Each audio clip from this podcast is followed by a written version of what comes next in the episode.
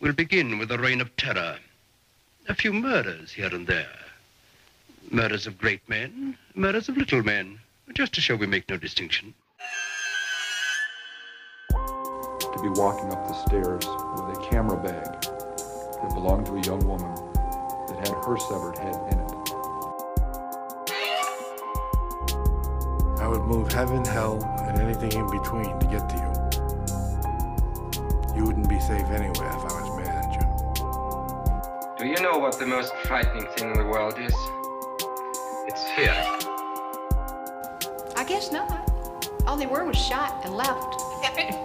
If it was a horrendous crime, why didn't I shoot them between the eyes, cut their penis off, stick it in their mouth, you know, do all kinds of gross stuff. All they were was shot and left, you know?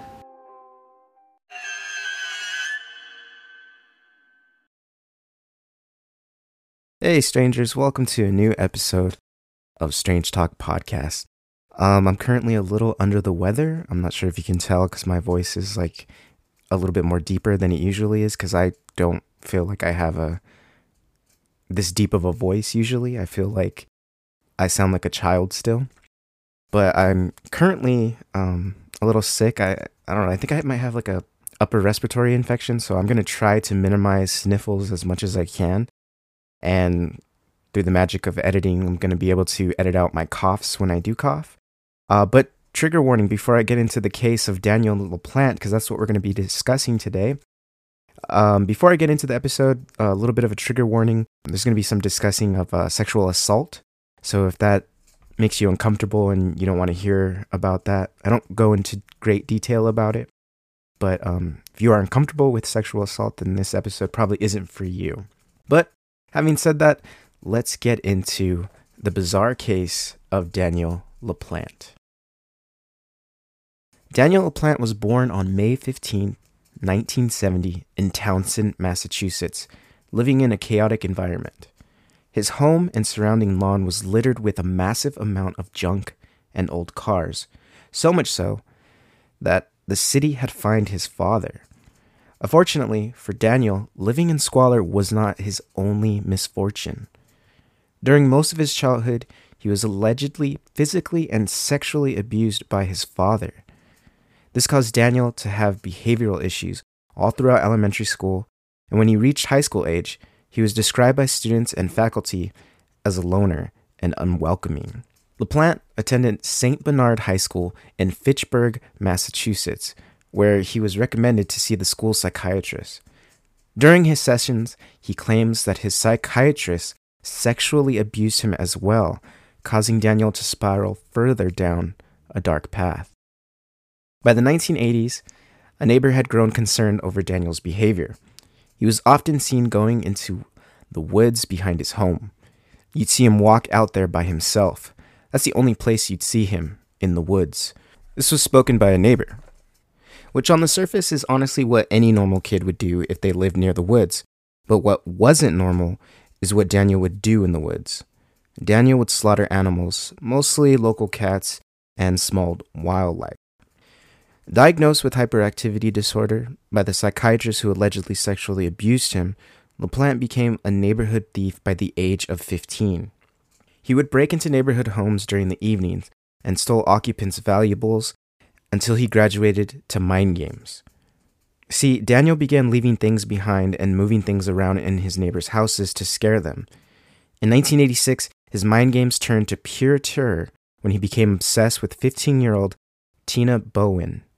They had attended the same school, and LaPlante had taken her on a day over the Easter break. When Bowen returned to school, some students told her that LaPlante was facing rape charges, and according to her father, Frank Bowen, he didn't want his daughter Tina to have anything to do with LaPlante. Over the course of several weeks, in late fall of 1986, Daniel LaPlante gained entry to the Bowen home at 93 Lawrence Street and Pepperell near Townsend. From a small crawl space no wider than 6 inches, he initiated psychological torment on the family. Tina Bowen's mother had passed, and during her grieving, Tina and her sister would use a Ouija board to try and contact her deceased mother. Daniel, while living inside of Tina's walls, overheard this and began impersonating a ghost hoping he would convince Tina that he was the ghost of her mother. Daniel would change TV channels. While they watched TV, he would take random items from around the house and rearrange them. He would also drink their milk from the fridge and empty alcohol bottles by spilling them on the floor. Eventually, Daniel would scrawl disturbing messages in Tina Bowen's room, like "Marry me," and "I'm in your room, come and find me." And he did this by using mayonnaise and ketchup. Okay, so it's pretty fucking gross. As well as a knife pinning a family photo to the wall. So he took a knife and stabbed it into the wall, attaching the photo. Though Frank Bowen believed his daughters were messing with each other, he soon learned the truth was far worse. On December 8, 1986, the girls returned home to find someone had used their toilet. After a search by Frank Bowen, LaPlante was discovered in a wardrobe with face paint, wearing a Native American-style jacket and ninja mask, and brandishing a hatchet. LaPlante hustled them into a bedroom before disappearing somewhere in the house. Tina Bowen escaped through a window and contacted police, who found LaPlante 2 days later in the cellar of the house. Okay, now, again, 2 days later. So LaPlante was still in the home for an additional 2 days before the police could actually find him. Now, during the research, I didn't find anything that explained, like, if the Bowens were still living in the home while they had originally seen Daniel.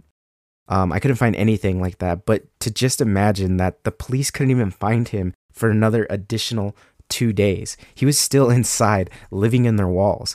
And I can't imagine, like, what he was doing exactly. Like, if he, was he just secretly waiting to use the restroom while they would go doing errands, like, you know, grocery shopping, or if they would leave the house? Or would he, like, shit and piss in buckets or, like, jars or something? It's fucking crazy. So the way he got into the home was, the police found him hiding in a triangular space in a corner, bounded on two sides by the concrete foundation and an inner wall. LaPlante had clearly been living there for weeks. Following his arrest at the Bowen home, LaPlante was held in a juvenile facility until October 1987, when his mother remortgaged her house, ensuring his $10,000 bail.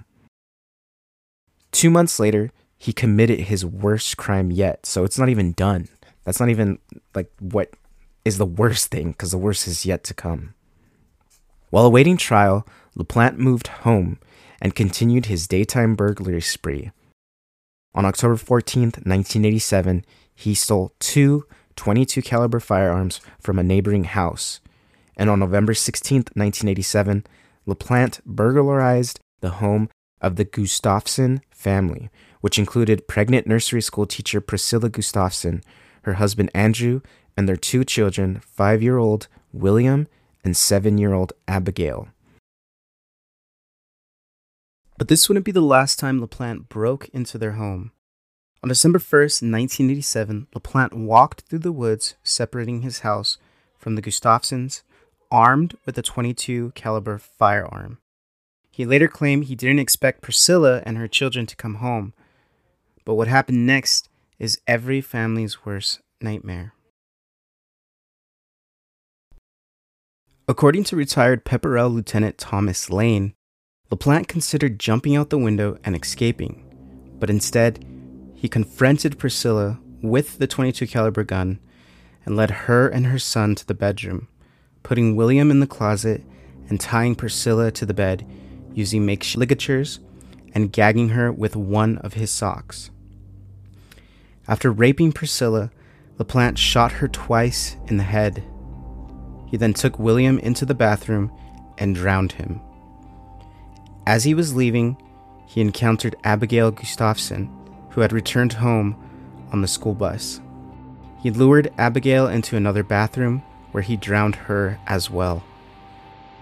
Then LaPlante simply returned home and attended his niece's birthday party that evening, like nothing happened. Meanwhile, Andrew Gustafson had been calling his wife all afternoon. Returning to an eerily quiet house with no lights on, Gustafson feared the worst. He first found his wife dead, lying face down on the bedspread. Then, he fled the house and called police. He later reported that he refused to look for the children because, and this is his words, "I was afraid I would find them dead." According to court documents, LaPlante was easily implicated in the scheme using forensic evidence. Police even found the shirt and gloves he wore to drown the children in the woods behind the Gustafsons' house still wet. With the scent of the shirt, dogs tracked through the woods to within 3 to 4 feet of LaPlante's home. The evening after the Gustafsons' murders, LaPlante was interrogated. Lacking enough evidence to arrest him there, police planned to return the following day, but LaPlante fled and a massive manhunt ensued. After a few sprees of breaking and entering to neighbors' homes in Pepperell, LaPlante was found hiding in a dumpster and arrested on the evening of December 3rd, 1987. LaPlante went on trial for the Gustafsons' murders in October 1988, and a jury found him guilty of murder. He was convicted on 3 life sentences. Chillingly, that wasn't the end of his story. LaPlante appealed for a reduced sentence in 2017, but the judge found that he was not remorseful for his crimes. Instead, the judge affirmed LaPlante's sentence of 3 consecutive terms of life imprisonment. I actually have the audio for that from the trial too, that was conducted from a local news station, and I will play it for you right now. "There is a hole in my heart that will never be filled until I meet them in heaven." Unfathomable pain that has lasted since December 1st, 1987. "It's shocking, body rocking, stomach curling."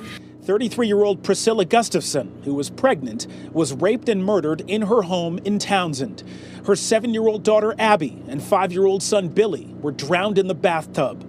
The killer, Daniel LaPlante, was 17 years old. He was sentenced to 3 consecutive terms of life in prison, but a recent Supreme Court ruling means he must now be resentenced since he was a juvenile at the time of the crime. "But I am truly sorry for the harm that I've caused." Today, LaPlante stood and faced the judge, not the victim's family, as he stated his sorrow. But the family isn't buying it. Priscilla Gustafson's husband, Andy, remarried in the years after the murders. He passed away several years ago. But today, his second wife spoke on his behalf. "Mr. LaPlante extinguished Andy's family for no apparent reason, sidelined his career, sent him into bankruptcy, ruined his health, and left him a shell of a man for a very long time." "So Daniel LaPlante, for the murder of my sister Priscilla and her unborn child, I forgive you." Priscilla Gustafson's brother said today he forgives LaPlante for all 3 murders, but he made it clear to the judge, forgiveness is a spiritual thing. It is not a get-out-of-jail-free card. Resentencing will happen in the morning. So, as you could hear, the brother of Priscilla Gustafson, I'm not sure what his name was. Really bad at research on that part, on my part, so forgive me for that. But yeah, he actually, like you heard in the audio clip from the news footage, he actually forgave Daniel LaPlante. And that might seem strange, but it is possible for somebody to forgive him. But like the news reporter said, it's not a get-out-of-jail-free card just because he forgives him. So, you know, I guess it kind of helps Daniel LaPlante conscience, I guess, but yeah. So yeah, this is a short episode, so I apologize for that, but I hope you guys enjoyed this interesting case of Daniel LaPlante, and yeah, I'm finally back. So I hope you guys enjoyed this episode. Also too, isn't it crazy in the news footage,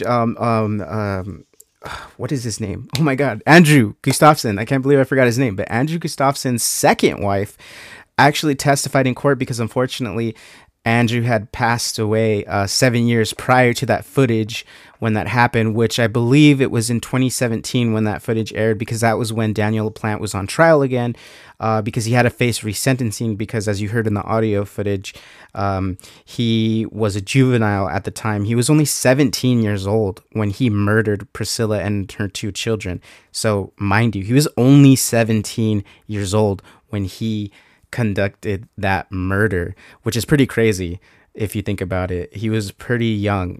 He wasn't that young, but he was still technically in high school at that time when he conducted when he, you know, murdered those two kids. And I can't believe what Andrew would have gone through, because I can't imagine what I would go through if I had faced something like that. So yeah, that's pretty crazy. And his second wife was there. I can't imagine what she might have went through and what it was like being married to him. You know, I don't mean to pass judgment, because that's not, I'm actually not even judging. But that's pretty interesting to think about, you know, because I can't imagine, like, if I was to, like, date someone else and their loved one had died, whether it was by murder or just by a tragic, unfortunate accident, you know, I would be insecure, because I would be thinking constantly, like, I will never amount, or I could never live up to that person. So I guess that's just my insecurity showing, but it would be very hard for me to deal with that, because I don't think I could ever, like, because I'd just be thinking in the back of my mind, like, you know, you loved that person that died, and I can't fill their shoes. And also, too, it's probably not them looking at it that way, as like, oh, you're filling their shoes. But, you know, I've seen some pretty crazy Reddit stories about people who dated somebody that was murdered. They, not somebody who was murdered, but they dated somebody who was with somebody that had been murdered, and they were basically being compared to that person that was murdered, and they were just simply there to fill the void that was left behind from their significant other that was murdered. So yeah, that's a pretty interesting thing. So maybe that might be a topic that we might discuss one day, is just interesting, crazy confessions on Reddit. I have talked about in previous episodes when I was doing the podcast about 4chan murder. So if if you're new to the podcast and you want to listen to that episode, it's a pretty interesting episode. It's about a man who murdered his girlfriend, and he posted on a message board called 4chan. I'm not sure if you're familiar with that, but yeah, he messaged the thing, and I will tell you the truth, I was there on 4chan at the time when that was freshly happening, you know, so that's pretty crazy. I might even do a whole topic about people who just murdered and posted it on social media or just on message boards like Reddit, Discord. Of course, we know about that. It happened a few years ago. I remember I talked about it on a side story of mine of This Week in Crime that I used to have, where I would talk about various news stories that just about true crime. We talked, her name was Divine, I think it was, or oh my God, I'm so horrible. I can't believe I forgot her name. I just can't think of it off the top of my head. But yeah, she was murdered by a person that she had met online through Discord, because she had grown a big following on Discord. She was essentially an e-girl, if you will, an internet girl that was just very popular online. And he murdered her, and he posted pictures of her dead body. So yeah, that's going to be it for this episode. I hope you'd enjoy this episode of Strange Talk Podcast. There's going to be a new episode next Monday, so stay tuned for that episode. If you are not sure what the episode's going to be about, make sure you're following me at Strange Talk Podcast on Instagram. Again, that's Strange Talk Podcast on Instagram, so you can keep up to date with what I'm working on and what new episodes is going to be out. If you want to send me some ideas for episodes, you can reach me by Instagram at Strange Talk Podcast, or you can actually email me at strangetalkpodcast@outlook.com. What's that email again? It's strangetalkpodcast@outlook.com. And as always, guys, stay strange. Thank you for listening. I love you. Bye-bye.